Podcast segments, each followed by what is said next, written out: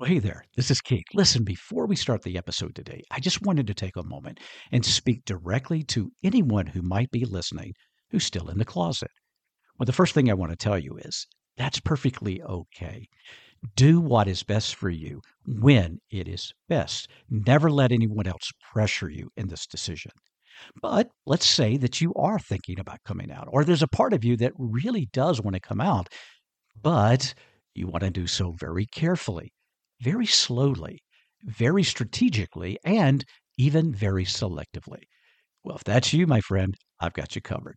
I want you to go to the show notes and use a link there to check out my Selective Outage Method digital course.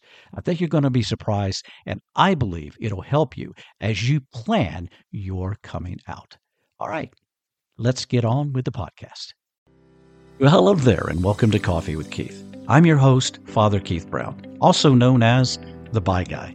And my mission in life, as well as the mission of this podcast, is to help my LGBTQIA plus Christian family heal their church trauma, create healthy and happy relationships, and construct authentic and affirming faith if they desire.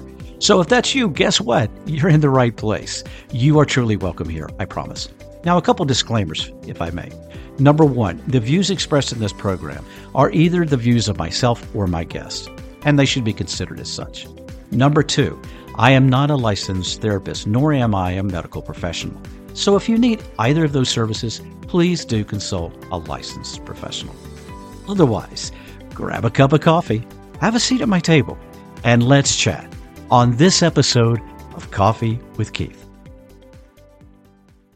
Hello, my friend, and welcome to Coffee with Keith. I'm Keith Brown, and I'm so glad that you could join me for this Bible Talks episode of the podcast. Thank you, thank you, thank you for listening. And you know, I'm just going to tell you, I I love this podcast and I love putting them together for you, and I love doing them for you. And I hope that it is ministering to you. I hope that it is encouraging you. And I just I, I cannot thank you enough for taking the time to listen. And if you're one of those that are sharing it with other people, I so appreciate that. I love you for it. Please continue to do so. That's how we can organically grow this podcast. Thank you, thank you, thank you. All right, today we're going to quickly look at chapter 13 of the book of Acts. We're back in the book of Acts, chapter 13, and we're only going to look at the first three verses here because when I see this, there's a couple of things that I want to point out, and then just a couple of assumptions that I am making based on this text that I think that we could take heart from. Okay. So let's read it together. I'm reading from which version do I have today? The English Standard Version is the one I'm using for this reading today. Here we go. Now, there was in the church uh, at Antioch prophets and teachers Barnabas, Simeon, who was also called Niger.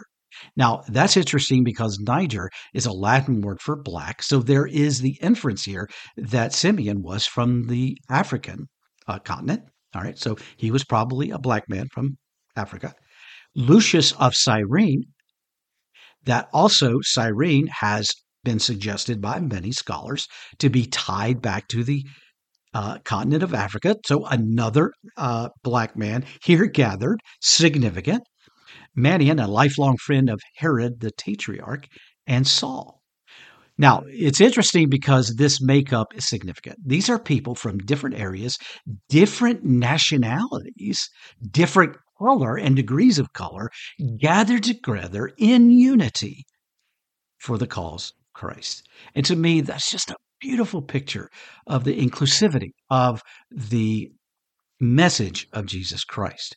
All right, so picking up in verse 2 while they were worshiping the Lord and fasting, the Holy Spirit said, Set apart from me Barnabas and Saul for the work to which I have called them. Then, after fasting and praying, they laid their hands on them and sent them off. All right. It's a beautiful scripture. So let me just, if I may, just share a couple of things. Number one is the empowerment, and number two is the encouragement. Let's talk about the empowerment first. When you look at this short three verses, you see something repeated. And when you see things repeated in scripture, that is one of the ways that they signify the importance of what was taking place. So that is a common thing that we see throughout scripture. When something is really, really important, they repeat it. And if you look in this scripture, there was something that was repeated. It was said early on, and it was said again at chapter uh, verse three, and it was this: the disciples who were gathered in Antioch were praying, fasting, and worshiping God. In other words, they were spending time in relationship with God. They were praying, they were worshiping, they were fasting, they were joining together in worshiping God. And that is so important for us to recognize and see and understand because I do believe that one of the things that is critical to our work in this world, whether we're trying to minister to people who are hurting, whether we're trying to share the love and grace of a true relationship in Jesus Christ with people who need Christ in their lives, whether we're trying to impact the world and sharing um, the message that God loves the LGBTQ plus community and uh, not only loves them but uses them and um, encourages them in their faith and in their walk, no matter what type of wonderful things that we are trying to do in the name of Jesus. The one thing we have to remember is the empowerment for all of that good stuff comes when we spend time with God. That is individual time with God through our prayer, through our meditation. But I am convinced that it also means through our unified corporate coming together to worship, to glorify, and to feed each other with Christ. And I believe that there are far too many of us and I'll throw myself in here. There are many times in my life when I have tried to step out and do good things. Don't get me wrong. Do good things in the name of Christ, good things on behalf of God, and yet had not taken the time to empower those things with prayer, with meditation, with time reflecting on God, the will of God, because that's what was taking place here. These gathered together were spending time in worshiping and fasting and praying. And what happened? The Holy Spirit showed up and told them and instructed them to set aside Saul and Barnabas for this important work that God wished to use them for. And I don't believe that this would have been realized and done if they had not spent this time with God. And I just have to keep reminding you and me, my friend, that we have to be careful in trying to outrun God. And the way, again, we outrun God is not spending time with God. because only then can we hear God. Only then can we experience God, and only then can we get direction from God. And I am convinced that worship and prayer and meditation is the fuel that empowers our good work. All right. So I said that I wanted to talk about the empowerment, which I think that is, but I also want to talk about the encouragement. And here's the thing if you notice that after they had spent this time in worship and fasting, etc., and the Holy Spirit had said, I want to call out Paul, Saul in this case, and Barnabas, and I want them to go and do this work. What did the other disciples do? What did these other followers of Christ do? They laid hands upon them and sent them out. Now, that's a mild detail, but it is so significant.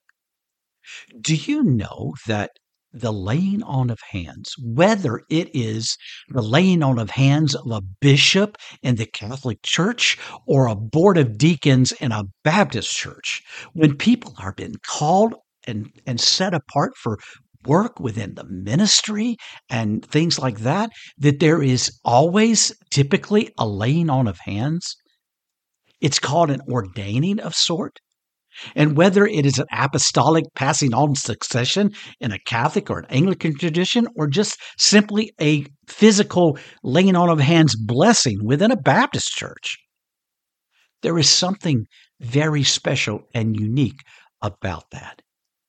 Now, not all of you, the sound of my voice in this podcast, are going to be called out to be pastors or preachers or evangelists or school Sunday school teachers or missionaries or whatever. I get that. But if you're listening to my voice right now, chances are you have been called out to be a faithful follower of Jesus. One who's simply trying to follow the instruction and the lesson and the example of Jesus. And if that is you, and I hope that it is, then one of the things that you need is encouragement in that walk. So, although we may not always physically lay hands on one another, I think that we have to at least metaphorically, if you will, do so.